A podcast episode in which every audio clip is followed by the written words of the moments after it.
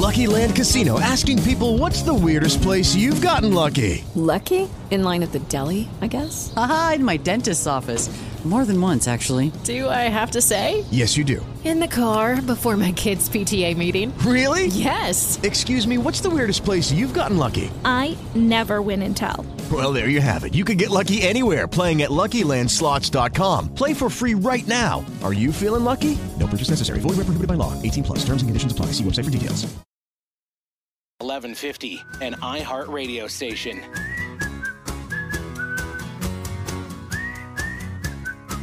Yeah, Southern California Live with Wendell. Johnny Wendell, that would be me at 7.06 on the Patriot KEIB AM 1150.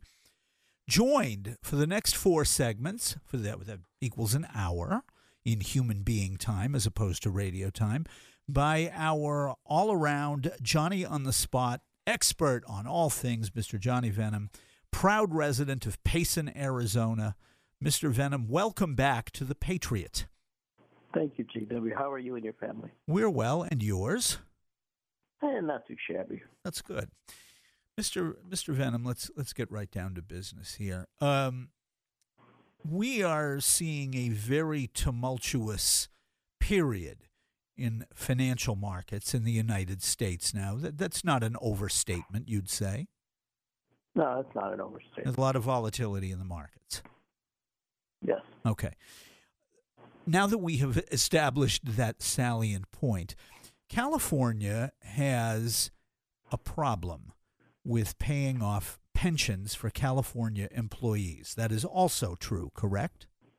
It's actually a story across the country. It's not just California. Okay, but this, this, as we know, is Southern California live with me. So, yeah, I'm, I'm relating relating it Yeah. back to Californians because that's the Right, gist of what we do talk it's, about. It's, it's a giant issue. Oh, sure. Okay, but we are the biggest state in America, and there, Right. therefore it's going to be bigger here than it is anywhere else. And it's interesting. uh, Texans like to talk about everything's bigger in Texas, everything's biggest in California. So, yes. I am curious as to the confluence of these two events, Mr. Venom. If the stock market is in fact in a correction headed for a bear market, and California has obligations it has to pay off with its asset value dropping, are we headed to Armageddon and a fiscal meltdown in Sacramento, Mr. Venom? No, not because of the stock market. Okay. The only time the stock market really impacts pensions is when you have companies trading and their stock values. Like say, for example, Facebook or Apple, Right. and and, and people who are making money off of that and the, and, the, and pays you know Sacramento in form of taxes. Yeah. Most of your uh, pension funds, like CalPERS, Right. Well, I think they do own stock. I think the bulk of their investments are in debt obligations like bonds, various government securities, and municipals. So, where that could come into play is if the municipalities or the you know state government, like the California bonds, if it looks like they're not going to have money to pay that off. But you're, you're far from that. Jerry Brown set up a rainy day fund. In fact, if anything, out of all the states, say compared to my old state of Illinois, you're doing very well. Oh, okay. But We're but not hurting. That's I- good. they're not hurting. But I will say, outside of certain entities like CalPERS, you have dozens, if not hundreds, of other smaller pension funds Yes. that are underfunded. Local school ones uh, that may be separate from larger ones, several municipality ones, Sure. maybe for fire departments. That, a lot of those are underfunded, Okay. and and those are in danger. But that's got that those are unrelated to the stock. They're market. unrelated to the stock market. Okay. You uh, have made a living as a day trader for about how long, would you say? Oh, I, I'd say about 1998. Okay. So, so it's 20 years. Okay. Have you ever seen this level of volatility outside of the crash of 2008 in your 20 years? Yeah. You have. The. VIX has been the VIX. Believe it or not, if you look at a chart of the VIX, That is the the vol- been high. volatility index. Yes. a volatility index. Yeah. I mean, back in the 1990s, late 90s, and early 2000s, it was in the 30s and 40s. And what is it today? It's in the 20s. Okay. So I mean, but I mean, there was a lot of gyrations going around. And you have to keep in mind one other thing. Back then, as you know, you were a stockbroker. The price, uh, the quotation of stocks were in one eight. Okay. Uh, so it's basically 12 cent moves. Okay. Okay. Whereas today they're in one penny moves. So that that that They're one uh, one one hundredth. Yeah. The gradation is different. The valuation is different. Okay. And- So, and I, but I'm cu- I'm curious about I'm curious about something though. Um, it is fairly obvious that corporate earnings are pretty good, and that the economy is relatively stable, especially in California. Well, you you would agree with that? No. No, it's not relatively stable. Why am I wrong? I- I- what there's a looming debt problem in the corporate sector now. That is Explain. echoes. Well, a lot of firms right. borrowed money when interest rates were artificially low. Right, like uh, like then they- between 2003 and last year. Right. yeah. Okay. Right. Well, I mean, go, going, yeah. And so what happens is a lot of the expansion you saw, especially in tech firms Right. in California. Was, uh, Uh, debt debt leveraged against very little actual value. Right. A Yeah. lot of that happened for expansion purposes. And now that rates are beginning to rise, that's really touching off nerves, financial nerves in their books. Okay. There's, you know, certain balance sheets and all that. And so, no, I would not say. I mean, I don't saying Apple's going to go bankrupt because Apple's actually fairly capitalized. I'm not saying, but you have a lot of tech firms in California that are not IP. They're not. They're not in the stock market that did borrow money. You know, there's a whole ecosystem of companies around these larger companies that they they had to lever up to meet demand. I mean, for example, the iPhone, right? Let's use Apple for example. Sure. Um, they needed suppliers. Obviously, all that stuff is made in Asia for the most part, but a lot of those companies are based here, even though the manufacturer's over there. They still had to borrow the money. They're not going to borrow the money in China. Okay.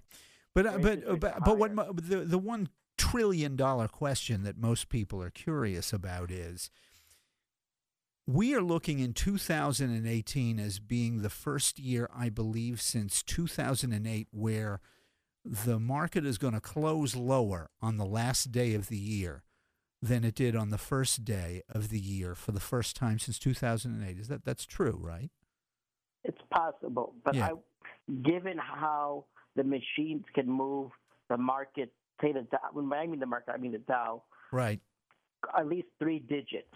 right All right. Don't be surprised if a bunch of buy orders or whatever they try to goose up because right now what you're seeing is a lot of redemptions, meaning a lot of people pulling money out of funds. right All right, hedge funds, a lot of these other types of equity funds. What you what you why why are, why are they cash poor why do they need to do this because a lot of investors want their money out. They're afraid they see what's going on, and now it's dawning on them. Hey, you know what? The past ten years under Obama and, and a couple of years under Trump, the market's gone up. I'm going to cash out. Okay So when you when you know you're a you're a fund and you're holding all these stocks, and now you've got a bunch of investors saying they want their money. What do they got to do? They got to pull out. They gotta sell. Why are they pulling? Why are they pulling out the money? Because the performance of that fund is below the market. Right. So what are they going to do? They got to get them a lot of congruent. That's right. So what they want to do is a lot of these funds, quote unquote, match the market at the very least. So they're going to goose the market up. Right. You know, a lot of window dressing at the end of the year. That's what they call the Santa Claus rally. They, you know, it's got a nice term to it, but it's actually got a nefarious reason because a lot of people get their statements in January, Right. and so they figure if the market goes up, I won't take my money out in the first quarter next year. Right. In other words, you're just forestalling the inevitable. You're just postponing Yes. it for a few weeks. Okay. I understand that. A question that is asked a lot of me is why is there a panic over what are called inverted yield curves? Would you like to explain what that means? All right, a normal yield curve is the you know you when you loan somebody money, the longer you loan them the money for, like let's say, borrow lending Uncle Sam money for two years versus thirty years. If they're holding the money longer, Right. you want a higher interest That's rate. right. So a, a normal yield curve is where the rates at the shorter end, meaning the lesser time they're Are borrowing lower. Are, are lower than the ones in the longer end. If I loan Johnny Wendell a thousand dollars. Well, they they, they did they'd institutionalize you for that because you'd never see it again. Right now, I'd be I'd be sued by my investors. Right. But let's just say I loaned you the money, Yeah. and you say you only need it for two weeks. Right. Well, I'm not going to ask so much for for an interest rate, but if you tell me you're going to pay me back in a year, I may charge you a few points. yeah, Yeah. because That- you're out a thousand dollars that you can't leverage anything against it. It's gone. You know. Well, not only that, you want to compare the lending rates to what you could have got for risk-free Right. government security. Sure. Now, So, an okay, so- yield curve is the opposite. So in other words, a, a, lo- a long-term debt yields less than the short-term. That's correct. Now, okay. Now, how did that happen? How does that happen? Well, what happens is a lot of people don't want to. They, they get scared. Right. Okay, and so what they figure is number one, they won't want to loan out on a shorter term because they may need the money, or and, that's going to sound contrary what I'm about to tell you, but they figure I'm going to bid up longer term debt for Uncle Sam. Yeah. Okay. Okay. Because. I trust him. I know the government's going to give me back the money, but the demand for shorter term securities then drops. So if, let's just say you- you're Uncle Sam, and you, say to me, I'm "I can offer you a, a yeah the government. I can offer you a bond, a 30 day or 90 day T bill, or I can offer you a 10 year security. Right. I'm going to take the 10 year security. Now each of these things Because a has a ten-year security is a higher yield right. Okay. But if I'm just want to park the money, somewhere. okay, Yeah. somewhere. And and remember, these bonds have a price. So if the price of a bond goes up, the yield goes, goes down. Yes. Okay. So people are bidding these up Right. because they want the security. Well, if nobody's buying at the shorter end, Then you've got to jack up. Then you got to jack up the rates at the higher end. you either got to jack up the rates or by default, or that's a terrible use of words, but let's just say, Yeah, don't you know, use that automatically Yeah. the, the the rates at the higher end start going down. Now, the only what Okay, but why does it? Why does an inverted yield curves mean everything is about to go to crap?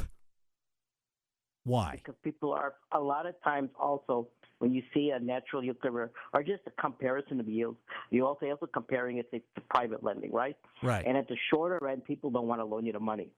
Okay, be, because because you're a risk all of a sudden because everything is All of bad. sudden, Okay. exactly. Okay. Now, on top, on you know, so henceforth again, it's all about the bidding. Why would I want to buy 90-day T-bills? Right. okay, or even shorter corporate debt Right. that's going to expire in say two years when I know I can buy government debt from Uncle Sam. Right, because because Okay, I know now- I'm going to get my money, but on the other hand, if I if I buy what could end up being junk bonds, I end up with nothing. Right. Right. Now, an inverted yield curve does not last long. All right. Okay. I can tell you right now, they don't last long. Either the Federal Reserve steps in and they'll start either buying or selling whatever debts to you know corporate or, or government securities to start doing it. A lot of the times when you see a flattening of the yield curve, that's what a, that's a tip off for a recession. And an inverted one is like a short term. You saw this in 2008. Right. Okay. But how long did that last versus a flattening or near flattening of the yield curve? That lasts longer. People see that versus the inverted yield curve as a sign of impending trouble. Okay, Johnny, can you hang on through the break, please? Yes. Very good. We will we'll move back to California and away from high finance for you right now. Southern California Live with Wendell, 719.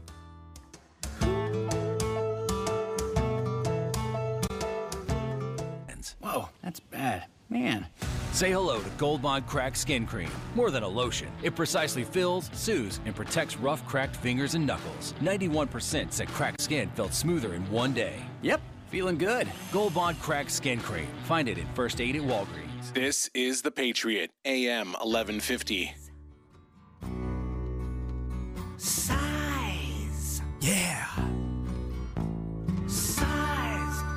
With a Z, not a GH. Unbelievable. I teach you how to spell in terms of everything else. Southern California Live with Wendell at 725 with Johnny Venom in tow.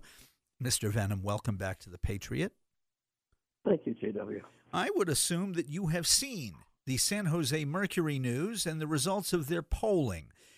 What new governor Gavin Newsom is expected or desired to deliver. Focus on universal health care and free community college, stuff the high speed rail where the sun don't shine. Uh, the question is, Mr. Venom, is Mr. Newsom, who has said that reviving high speed rail is a priority of his, is he going to put this on the back burner and is going to go all out in order to get universal health care and at least the first two years of community college free? What do you think? I, I I wouldn't put it that far. I don't expect him to do universal health care immediately. Right. He hasn't figured out the cost. Right. I'll tell you what I can see happening. I think the choo choo is on the endangered list. Okay. High speed train. I think unless they start showing progress, he, he's not going to be able to justify seventy-seven billion over how long was it? Twenty years? Right. 10 years, when that money could go towards these other projects, I'll tell you what he's going to do. I think he's going to go for that universal pre-K thing. Right. Is that what it was? Yeah, Yes. that's that's easier to do. Right. I think the college thing will be easier to do. Right. That's the low-hanging fruit, and that's what he's going to go with.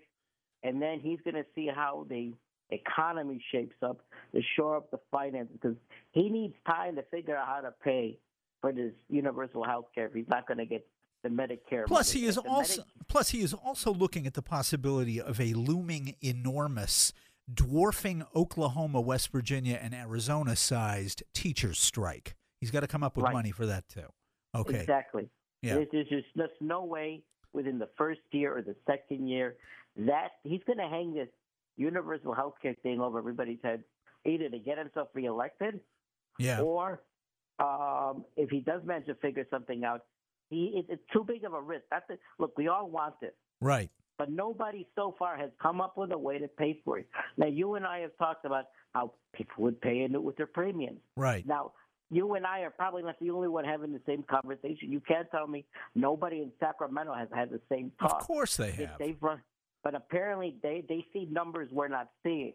Otherwise, they would have mentioned something. Now, maybe if if Obamacare does have a fatal you know move here Right. with this judge, I know they're going to appeal it, and I know it's going to it could go to the Supreme Court. Right. But let's just say worst comes to worst. Right. There may be an opening here Right. for California specifically. And that is because they could say, well, listen, if Obamacare is dead, that means the Medicare expansion is dead. That means, or Medicaid expansion, excuse me. Correct. That's that right. that actually frees up a lot of money. Understood. And they could go to Cal. They could go to Understood. Cal. You know, But th- but that's not but that's not what, not what you worry about. What you worry about is this: the average person who works hard in California and pays payroll taxes, uh, some of which go to Medicare, that continues to go to Medicare. New Yes. taxes would be paying for California care. That would be something entirely different. Right? think That's that's what- that's the problem. that's the rub. Right. Well, it, it, it, I think the door would be open for people to buy into Medi-Cal. You really I think, that is so? going to be the. I, It'll that's be a public fastest- option. Right. That's Okay. the fastest way. Lucky Land Casino asking people what's the weirdest place you've gotten lucky? Lucky? In line at the deli, I guess? Aha, in my dentist's office. More than once, actually. Do I have to say? Yes, you do. In the car before my kids' PTA meeting. Really? Yes. Excuse me, what's the weirdest place you've gotten lucky? I never win and tell. Well, there you have it. You can get lucky anywhere playing at LuckyLandSlots.com. Play for free right now. Are you feeling lucky? No purchase necessary. Void where prohibited by law. 18 plus. Terms and conditions apply. See website for details. to get this that's actually the least expensive All right. because everything else means a whole new infrastructure Right. and that's where you get all the costs come in but if somebody if, if they told you hey listen johnny you can buy in into Medi-Cal Right. right now Sure. Would You I would do it. Would I do it? Sure. I mean, if it's cheaper Okay. than what I'm doing now, and I get the same Right. coverage, yeah. And I and I get very good coverage. You know, uh, uh, I'm in a Well, union. My wife's in a union. You know, so yeah. okay now most of your health care most most californians health care is through an employer That's right. okay Correct. But, the, but let's just say you weren't in it let's say you were one people Or let's say, or let's were- say you, let's say you're self-employed, or let's say you are an employer. I got to tell you, who wants the public option more than anybody else, Johnny, is is is owners of small businesses. This this takes a major headache and a major amount of agita away from them. Johnny, our our time's about to be up in the segment. Hang on through the break, okay? all right Southern California Live with Wendell. We will continue with the future of Newsom in California when we return. Stay tuned. He was a wealthy fella. Yeah, he was. Southern California Live with Wendell and his guest. my guest, Johnny Venom. Welcome back to the Patriot, Mr. Venom. Thank you, sir. Let us continue with what Californians want Gavin Newsom to deliver, our new governor takes office in January. Um, the price tag for building a high speed rail system from the Bay Area to LA is going to be about $77 billion, and financing hasn't even been fully secured. Uh, Newsom has openly considered scaling back the initial endpoint from LA to the Central Valley. Republicans are calling to cancel the project entirely. I, I mean, I can understand that. They're probably right. Um, the fact of the matter is, is that however much high speed rail would reduce pollution and congestion, California is likely to be a very big staging ground for an, uh, an electric vehicle revolution, wouldn't you say? I, would say by the time uh, by the time your children are twice their age, Yeah. that California's civilian automobile market will be probably about 80 to 90 percent electric, Okay. and I would say easily 75 percent of the commercial vehicles, including trucks, will be electric. will be will be electric. And a fair So amount of them self driving at that. Exactly. And Right. so I think the only vehicles in say 20, 30 years from now that will be running pe- petroleum, say like diesel or what have you, will be those where the electric engine still cannot do the heavy, heavy load. Right. But I mean, I, but even that's dubious because look at you have trains today, Right. today now, uh, that have an electric engine. They don't have any diesel fuel or any kind of Sure. carbo- Sure. carbon fuel whatsoever. Um, the train, look at when I first started the show with when you first invited me Yes. onto your show Right. a decade or so ago. Which, by the way, you you have said publicly was the greatest mistake you ever made, and I understand that. Oh, I did. no, anyway, go ahead. but anyways, um, we, we talked about this Yes. project. Okay. This project is going on for a decade. All right. We have literally nothing to show for it but holes in the ground. Okay, I have, I have a que- I have a question for you though, you- and uh, I rarely do I veer as severely into partisan politics as I am about to. Although uh, where I stand on the political spectrum isn't exactly a secret or a surprise. I have a question for you. Why is it that the very same people who are aghast at the idea of a high speed rail line that is going to cost about $80 billion between here and San Francisco uh, are not quite so aghast over the F 35 fighter, which has cost $1.3 trillion so far and shows no indication of ever flying a successful mission. I'm curious. Why is it the same people who don't seem to be too upset about the biggest boondoggle in history are upset about a train? Why? No, no, I have to disagree with you. Please go ahead. The F 35 has flown. Oh, has and it? we know this because the Chinese have copied it and flown it Oh. for one tenth of, for one one one thirtieth of the cost. Oh, I see. Okay. Okay. So I know we know it flies because they're flying a, a, a copy of it. That's- so, that's what they're good at, We, yeah. we we we sunk the money into it. Yeah. We don't have any that work, but they do. now, Okay, but, the all right. So, okay, yes, I was wrong. Thank you very much for correcting me. But I wasn't. But Johnny, I wasn't entirely wrong. Okay. no, you're not. No, okay. You're not. The But fact of the matter is, fact of the matter is, is okay. Those opposed to the train now, mm-hmm. I would say a chunk of them are like me. I'm not I'm not a Republican. right. That could see that if you could not get this off the ground within five years, Then, it- then it's probably a bad idea. Okay. right? Whereas the rest are the same types who opposed the highway system. Right. Okay, any type of government infrastructure they were opposed to. In their minds, the only thing the government is for is securing the, The military. Yeah. That's it. Okay, I understand. I understand. I understand that. I understand that. But you are now talking about people who whose grandchildren embrace this stuff, but get on the interstate every freaking day. And it never occurs to them that back in the 1950s, their grandma and their grandpa were cursing at Dwight Eisenhower, that communist, for having an interstate uh, f- system of highways and freeways. These, these are the same people. They got go go further than that. These are the same folks that were opposing the government giving money to the railroad companies to go west. Or you want to go even further than that?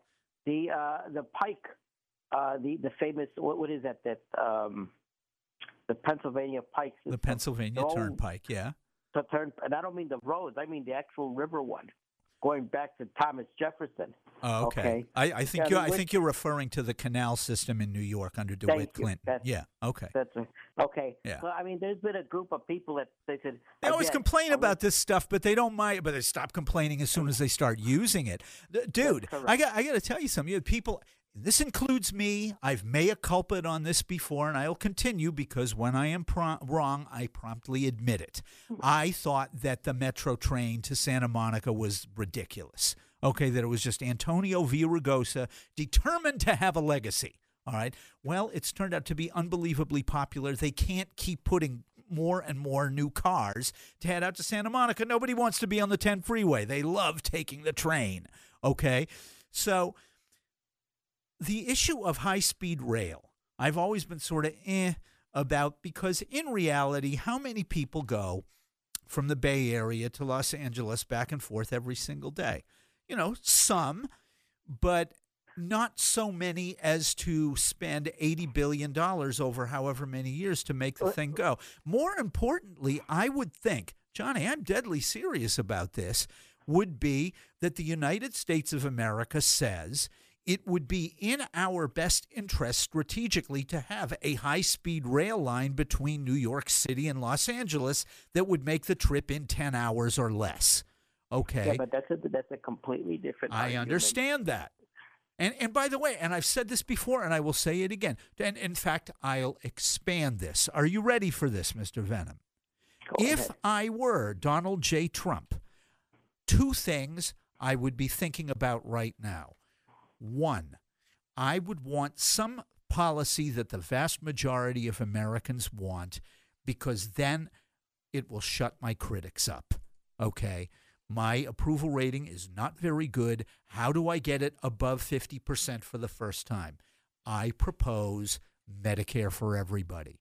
All right. Donald Trump is a businessman. He knows that other businessmen would love to have the issue of spending zillions of hours of, of, of, of man and, and woman time on paperwork for private insurance to make that go away would be a blessing for small businesses. No. Certainly, Donald Trump knows this. You don't no, you don't- no, no, no, no. He doesn't know this because for one reason, you're assuming he was a smart businessman to begin with. Ah. Okay, you and I. I'm being charitable here. right.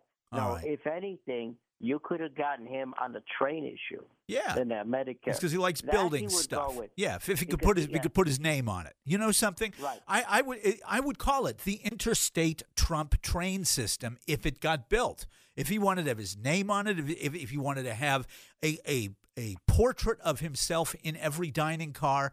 Eh, As, like like Big Brother from 1984, I'm fine with that. I don't care. You know, Nobody would eat in those trains. But here's the thing. that's true. Here- here- here's, here's the thing. Yeah, You he could, he could use Amtrak as the show for all this. yeah.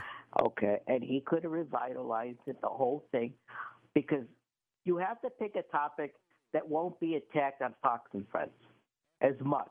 And he would never go with the Medicare for all because that'll be the biggest juicy morsel to be attacked on Fox and Friends versus building the train. Never. I don't even think Fox and Friends would go for it. Look, I've seen I've seen polling now where almost sixty percent of Republicans are in favor of Medicare for all. The fact of the matter is doesn't is that Republicans, Democrats, Libertarians, Greens, Socialists, Fascists, it doesn't matter. People who know how to add and subtract, Johnny, are in favor of universal health care because it's Johnny, it doesn't matter. cheaper. It doesn't matter. Oh, it doesn't It's the three dingbats on Fox and Friends. All right. Start piling against it, and he that's where he takes his ideas. Yes, I know that. everything. I understand that. He won't go for it. Okay. Now, maybe a different Trump, but not this one. You would you you know he's willing to do the infrastructure I'm willing to bet you he's willing to do that to train. Remember when he was running for president, he kept complaining about how our airports look like garbage Yeah, compared true. to ones in Asia. That's right. You know, or Europe. Yeah, they spend money on them. I mean, you know, people go like, "Well, you can't just throw money at a problem." It's like, well, if the problem is you don't have enough money, yes, you do throw money at a problem. Okay, so you know, I, I, I don't understand their thinking. The fact of the matter is, the guy carried Pennsylvania by what about 35, uh, 40,000 votes in the last election, correct? All right. One thing I would think to myself is, if I want to be reelected, I got to do something in Pennsylvania that that people in that state will love. I have an idea a high speed train between Philadelphia and Pittsburgh. How long does it, Phil? How long does it take to drive from Philadelphia to, to Pittsburgh? About three hours, something like that. You, you, you take the, the turnpike. You don't take 80, correct? Or you're looking it up. Haven't you ever made that trip? I haven't done it in years. So You know- you don't know. Okay. Can I interject here? Yeah, go ahead. second. There's a better example in all of this. Yeah, In but but let, let me let me let me let me finish and, and, and you go Okay. go go you know take your turn at bat here.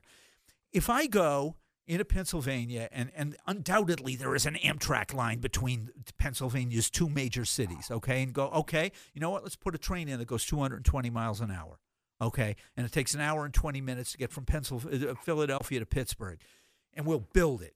Okay, we'll build it and we'll revital and, and and everywhere along the line we'll revitalize these little towns that time forgot. Okay? The fact of the matter is is you would be pumping billions and billions and billions of dollars into Pennsylvania's economy. Donald Trump would be a hero in that state. He beat whomever he was running against in 2020 in Pennsylvania with ease. Dude, not likely he's going to lose that state by 10 points now. Okay? So I don't understand why the antipathy to this sort of thing when it makes money. It revitalizes moribund areas. Why are they against this? Did I You're assuming they have a they have a clarity I- of mind that, that doesn't exist over there. Okay, but I do, and and you know something. yeah, well, no, no matter, no matter. Oh, I do, and and oh, by the way, no matter what the criticism of Trump is, you know, some people think Trump's a moron. I don't think he's entirely a moron. He must know this that this is true. You know, if we spend, if I build a high speed rail line from New York City to Chicago that stops in, in in Philadelphia, that stops somewhere in the middle of Pennsylvania, stops in Pittsburgh, stops in Cleveland, stops in, in, in Toledo, Detroit, Gary, Indiana, Chicago. Okay, those are the stops, right? It revitalizes everything in those areas economically. That's what you know. If if, if you want an economy to boom and be stimulated, you got to put a little cash in. That's how it works. Okay, go ahead. You got a Why minute. hasn't he why hasn't he started anything close to this already? He's been in he's been in the presidency for two years. That's right. Why hasn't he? I don't understand. You know why? I'll tell you why. Go ahead, quick. Because he can't see the forest from the trees. That the, I mean, the man is is he goes literally based off of whatever Fox News tells him in the morning, Right, and he's more worried about realizing he's going to be uncovered as a money launderer. right. He's going to, and, and he unfortunately he talked a lot of things, but I don't think he truly knew how to get things done. That's right. He doesn't This- know how to work Right, because because because the idea is we're going to get a businessman in, going to run the government like a business. The problem is the government is, uh, uh, and also the government is politics. You got a politic. You can't just wave your finger and say you're going to do this because I tell you so. Southern California live with Wendell, Johnny, and I'll be back. Stay tuned. Hey, Johnny. Yes, sir. Yeah, we have uh, two and a half minutes in the segment.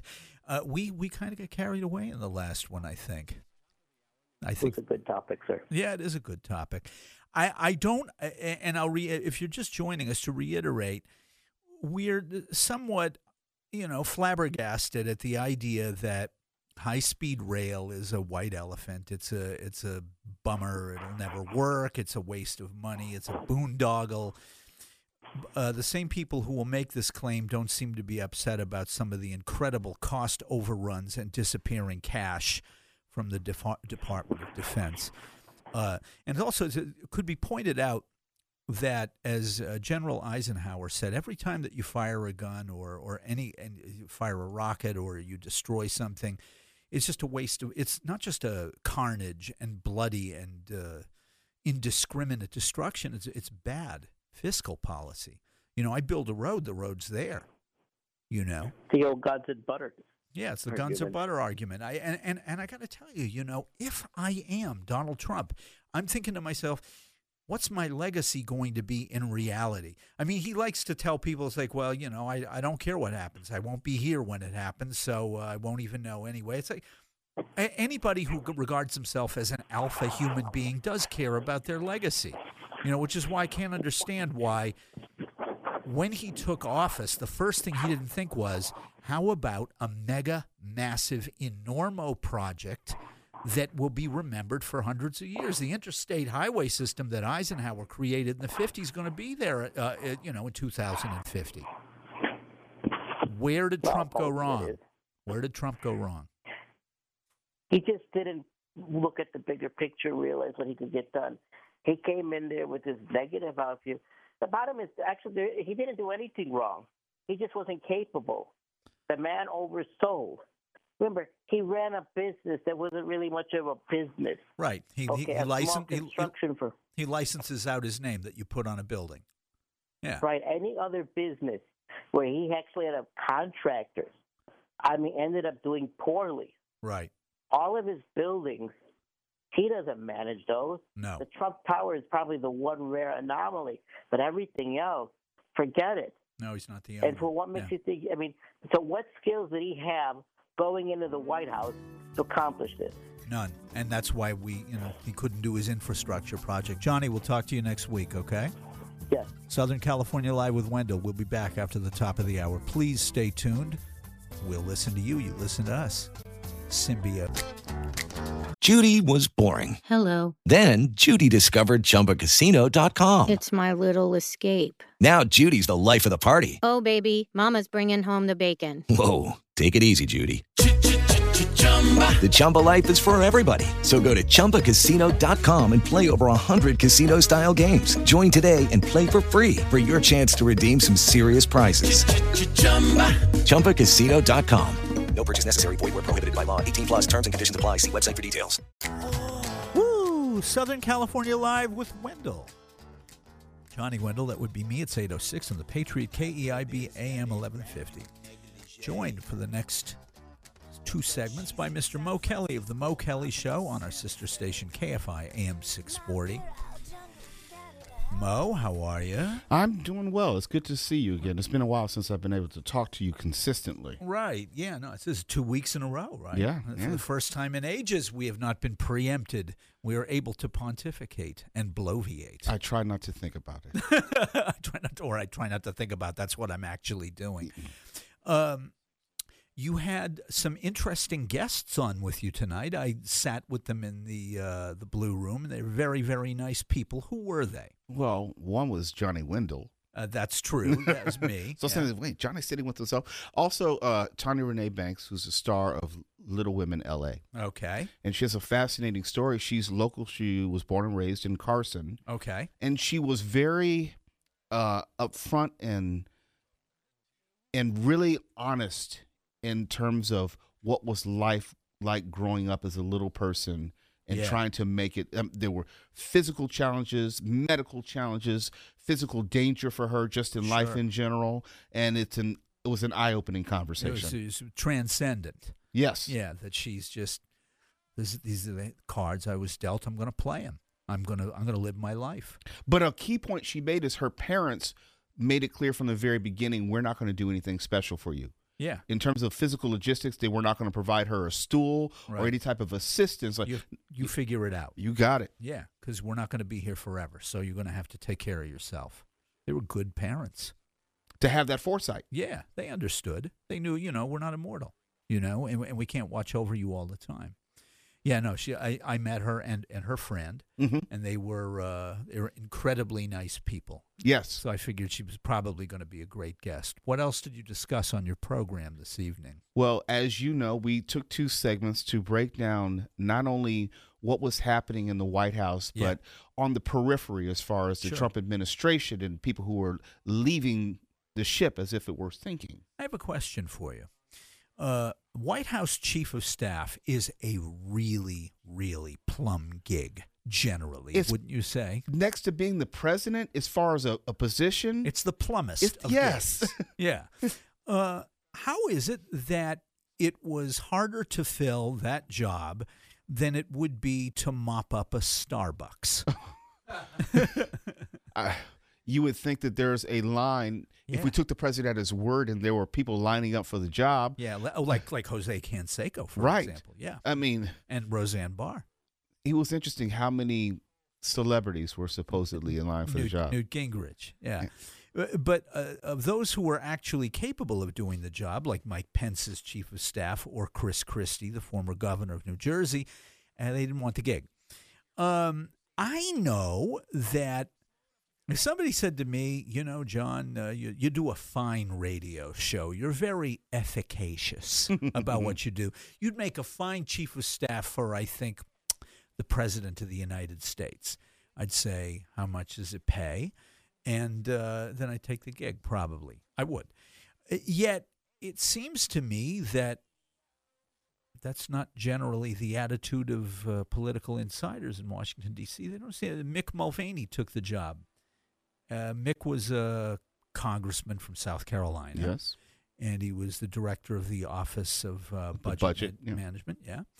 Uh, and he's uh, not a particularly well liked person in D.C. He's a, a little blunt, abrasive, and unpleasant, correct? Yeah, not only that, in terms of career prospects, it still would have been a step up for him. Yeah, but he's going to do it, right? Yeah, he's gonna he's gonna do it, but we don't know what that means. In other words, we don't know if he'll have the power to hire and fire the people that he wants. Right. We don't know if he'll have any say in the real management of that administration. How long did uh, John Kelly last in that position? I thought it was a year or so. I'm and, and sure. Priebus was before him, right? Yeah. Reince Priebus. It's almost like an annual tradition now. Yeah. right. You know, years up, time for a new White House chief of, like, chief of staff. Okay, pardon a turkey, uh, put the angel on top of the tree, find a chief of staff. Good Yeah. idea. Those are the three new traditions in the White House, right? A- And you would think people would be lining up for the job, but there's obviously um, reticence to take that job. And why do you suppose that is? A, a number of reasons. One is the nature of the would be boss, two is the nature of the subpoena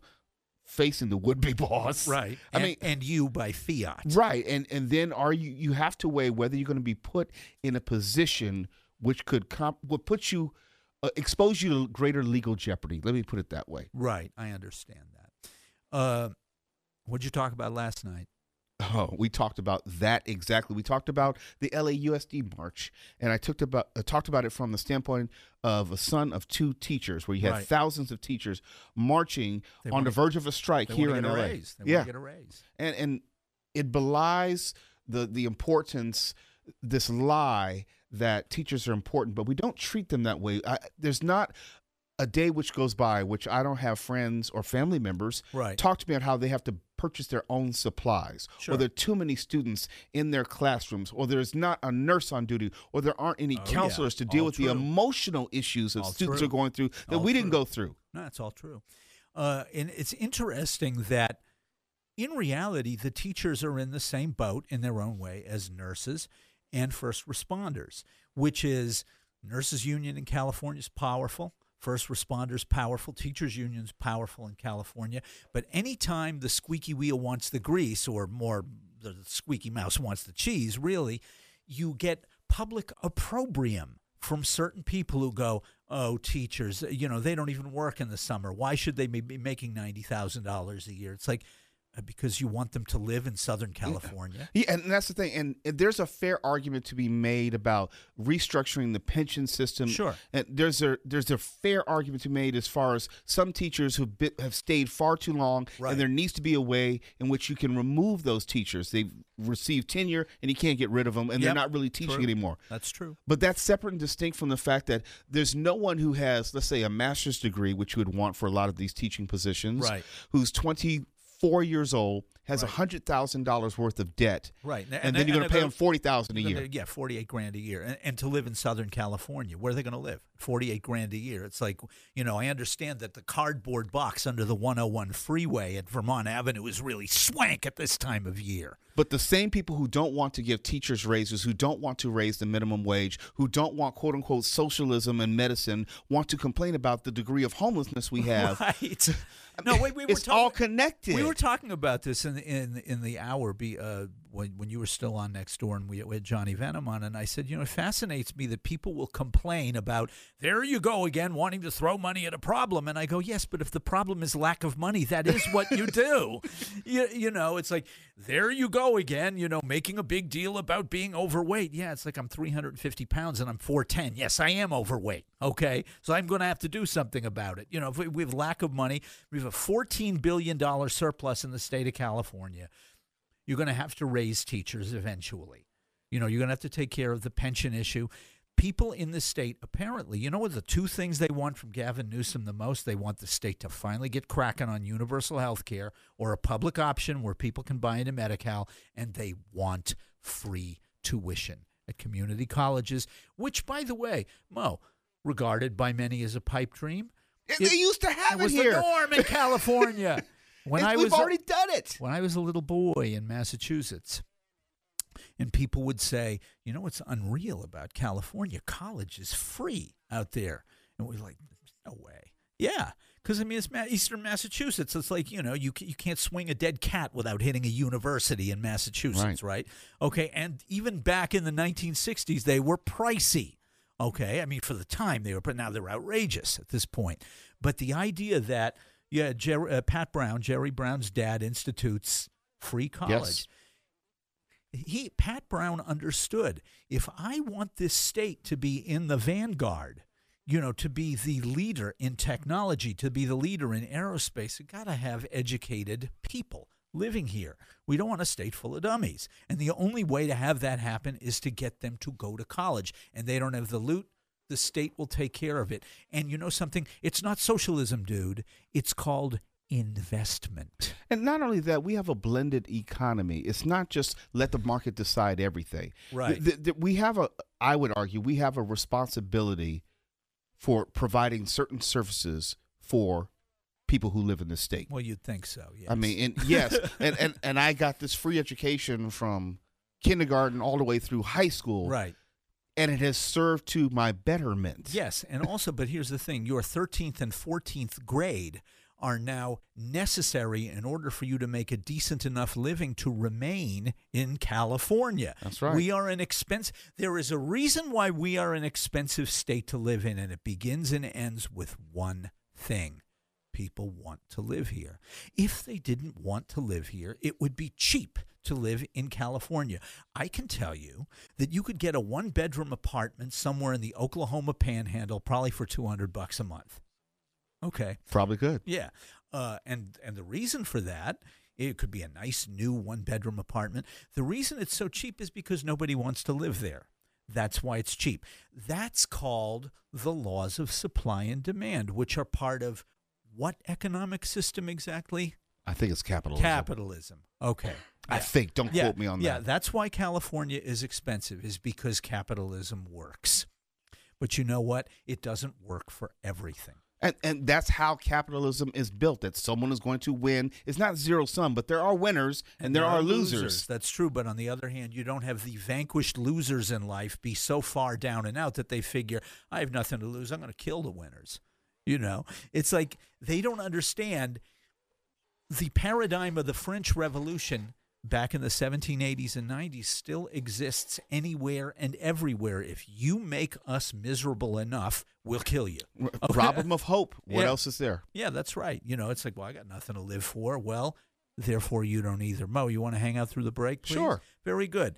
Southern California Live with Wendell. Yeah, yeah, yeah. Whoa, whoa. It's 818. Stay tuned.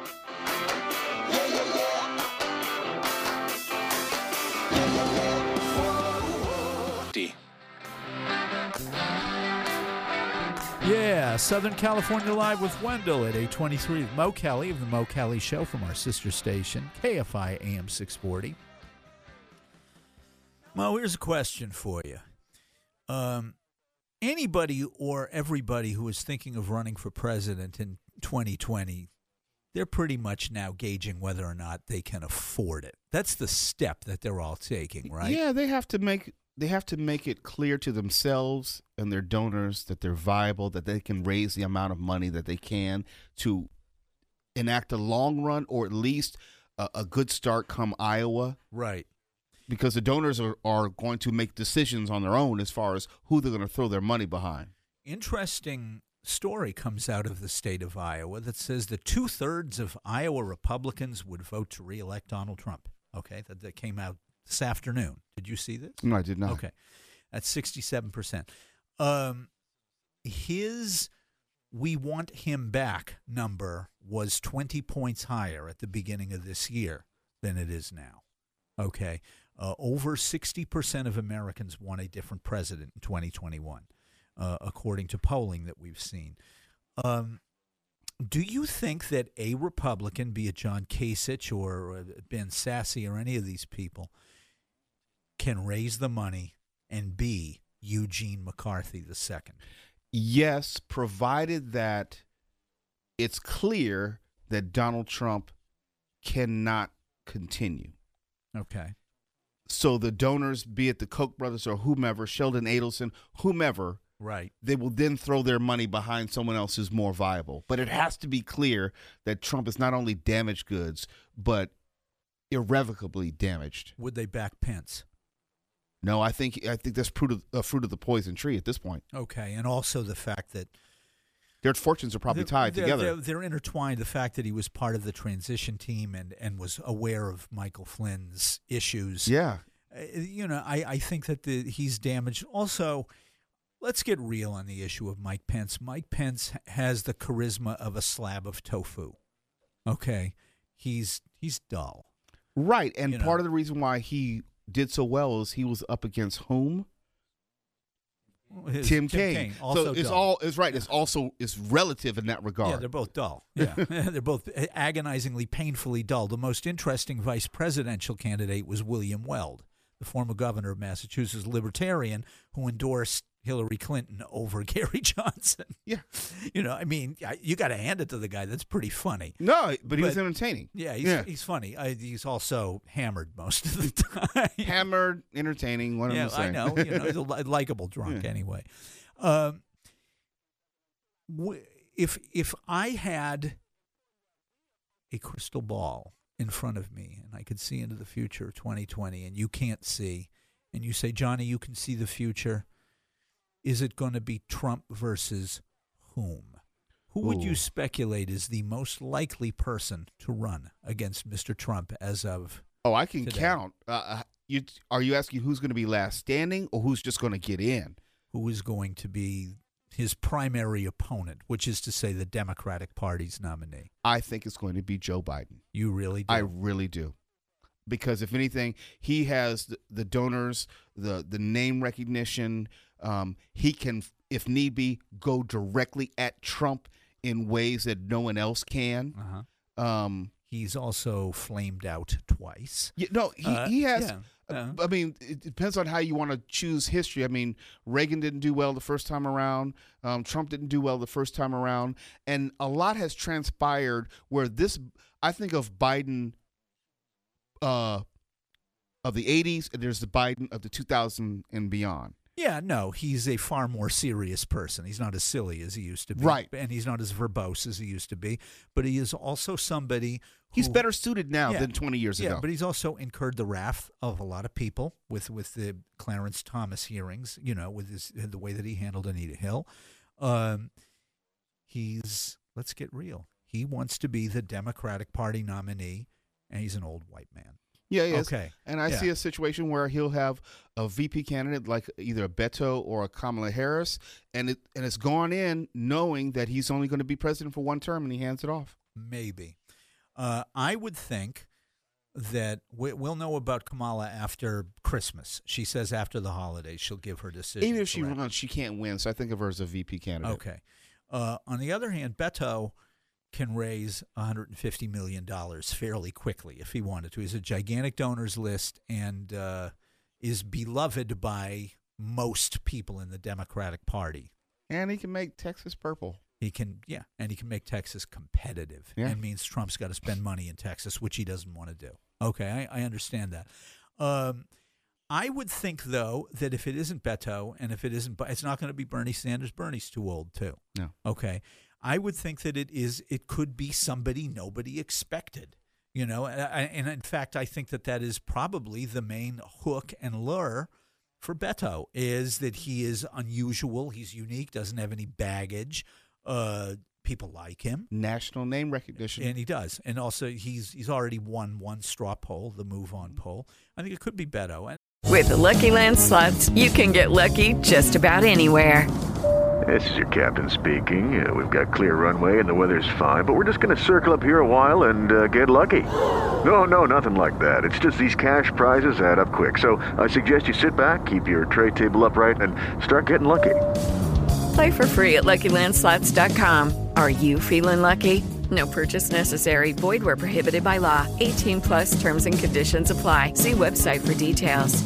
and also, what's interesting about Beto versus Trump is that one is the antithesis of the other. One is is clearly represents part of an America that is is you know deeply enthralled to the past, and the other one is looks like what America is going to look like in the future. This is kind of not entirely sure of themselves politician that would seem to be endearing. Mo, thank you so much for joining us. Thank you.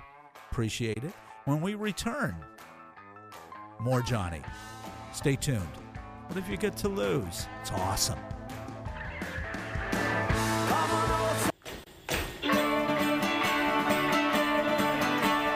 Yeah. Thump away. Huh. Southern California Live with Wendell at 836. Thanks to Mo.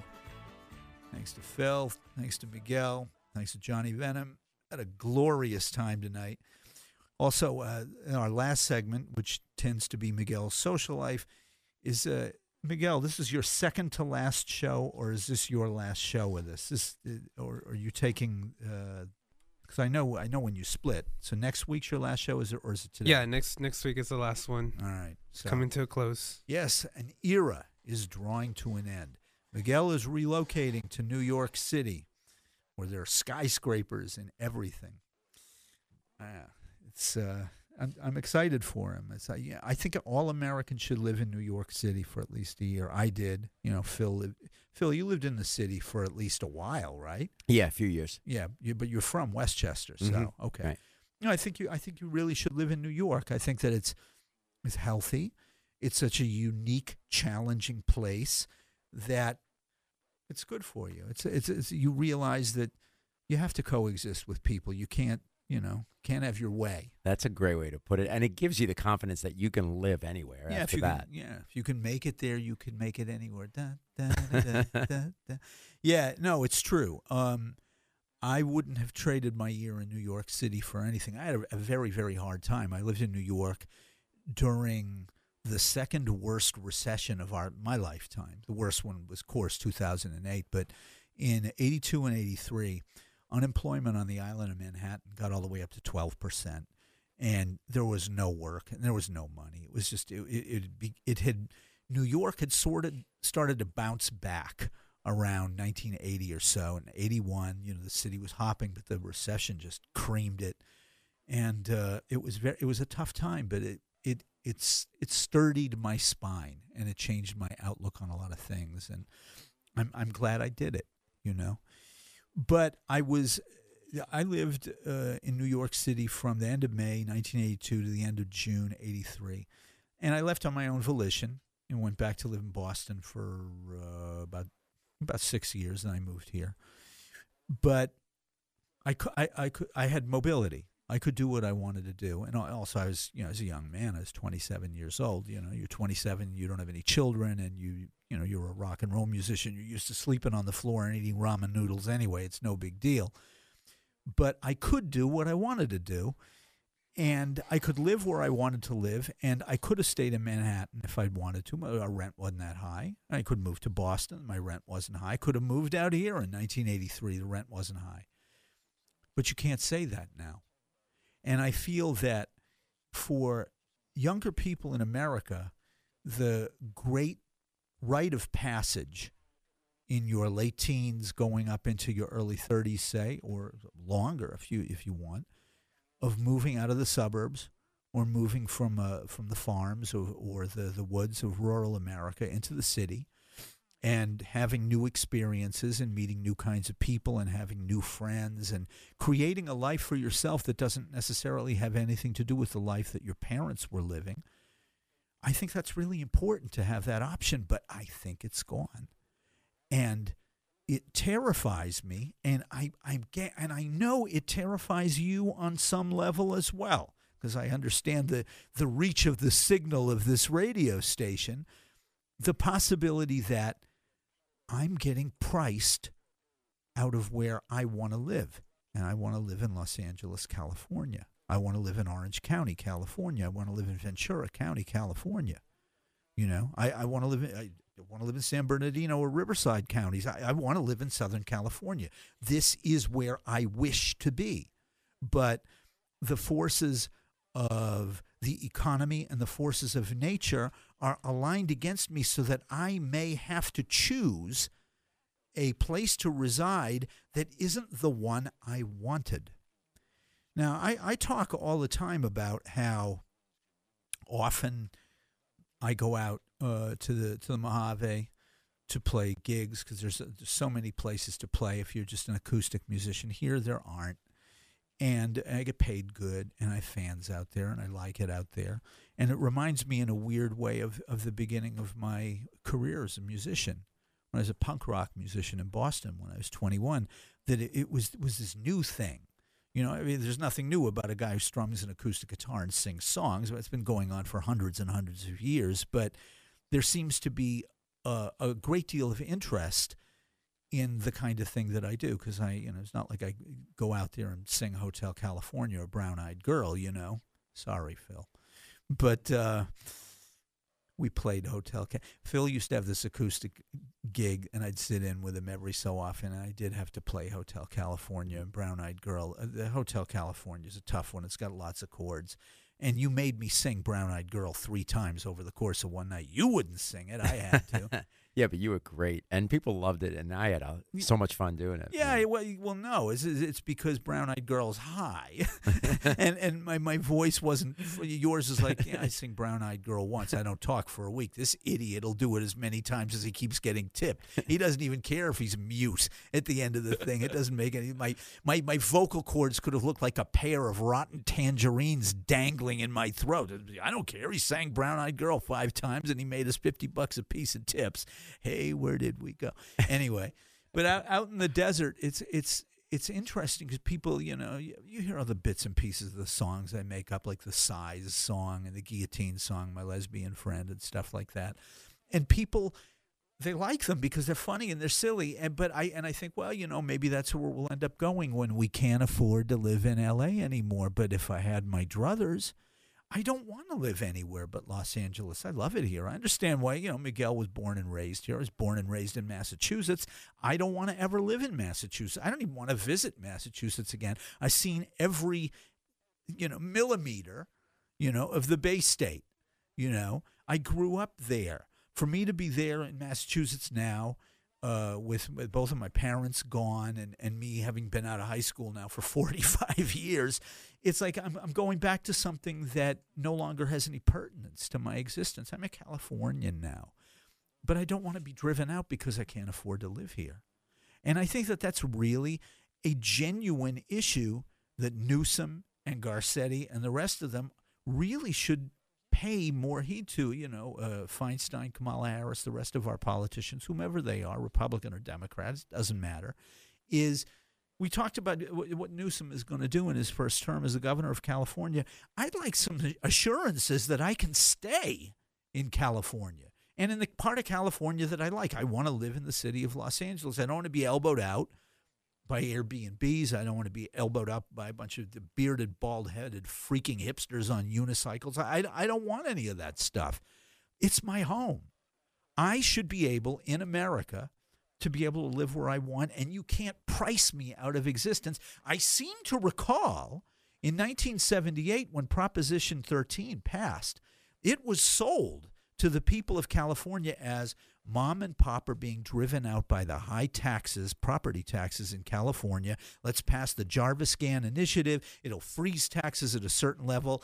Grandma and grandpa can stay in, in Claremont or Pomona or uh, Fullerton or Echo Park as long as they want. They won't be driven out by the tax man. That's good. I'm all for that. That's 40 years ago. Okay, fast forward 40 years, not the tax man that you have to worry about in California. It's the Airbnb man. It's the condo man. It's the developer man. It's that everybody wants to live here and and there's fewer and fewer and fewer places to live. That's why there's 58,000 people on the street in, in LA County. I know Garcetti is trying to remedy the situation.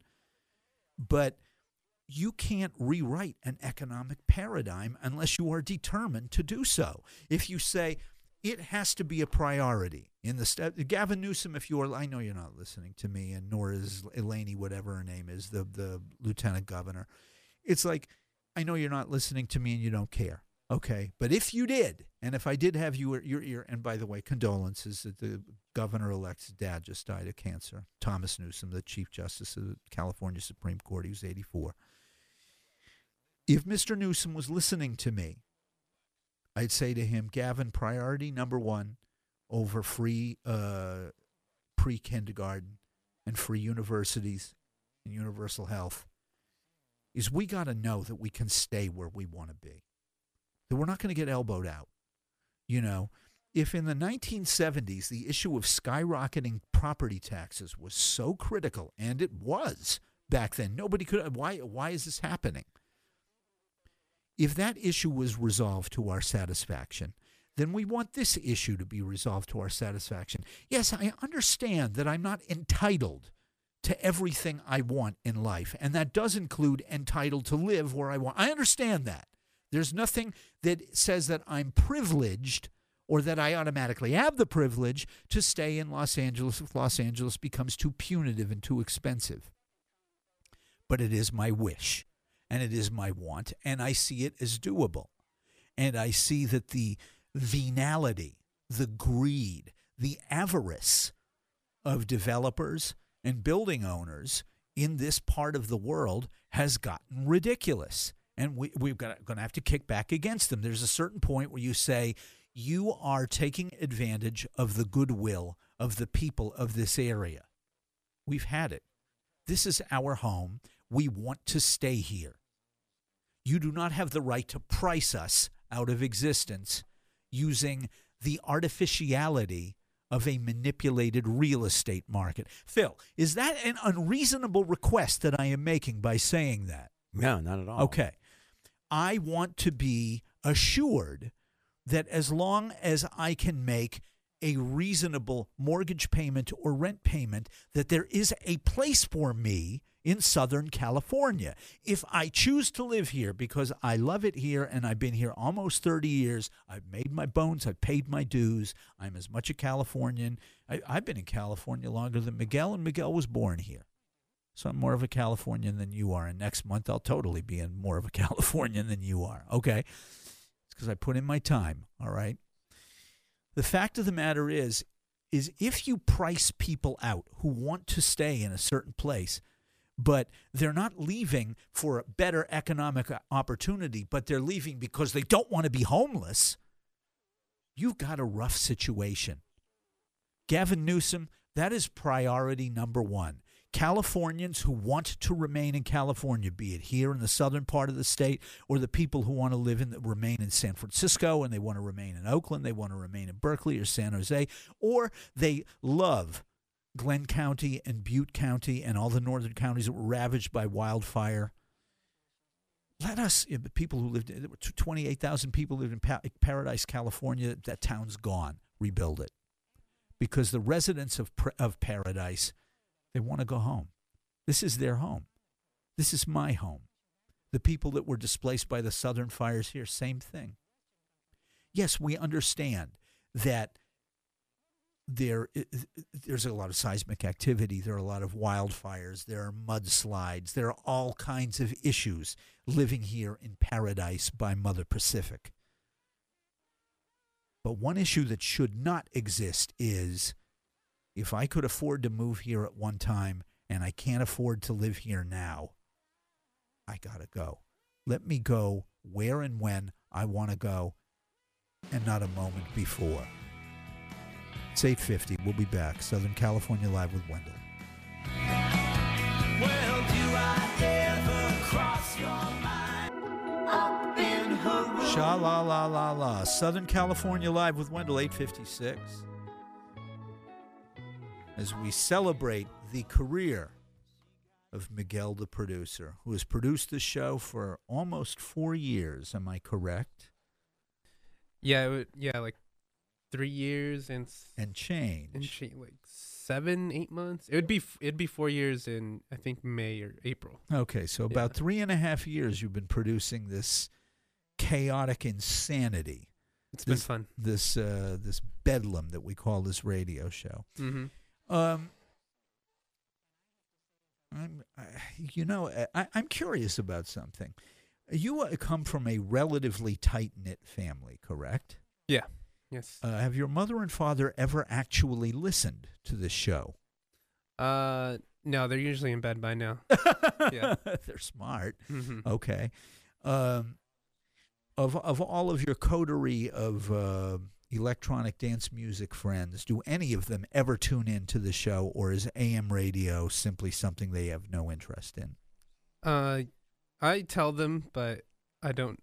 I don't hear back, so it's they probably don't listen. Um, as a millennial, Mhm. um, if you were asked by somebody, why is it that millennials seem to be so blasé or tepid on the issue of talk radio?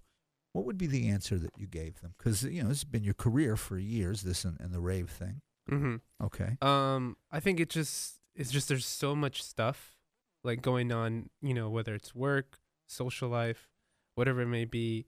Um, it's just the this the easy access to, you know, podcasts. I think is what, you know, doesn't bring the millennials to to talk radio. But you know, if I'm listening to podcasts on on my iPhone, for example, I set it up in the car, plug it in, and you know, and I tap the little app, and it comes up, and I got to go find the one I want.